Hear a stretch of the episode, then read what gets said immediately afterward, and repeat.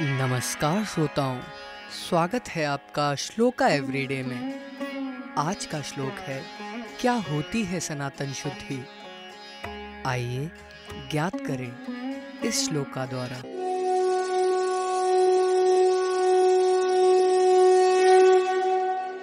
सत्येन शुध्यते वाणी, मनोज्ञानेन शुध्यति, गुरु शुश्रूषया काया, शुद्धिरेषा सनातनी।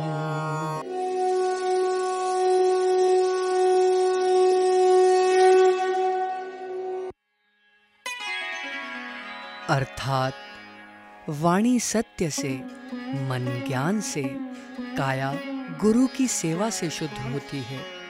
ये सनातन शुद्धि है।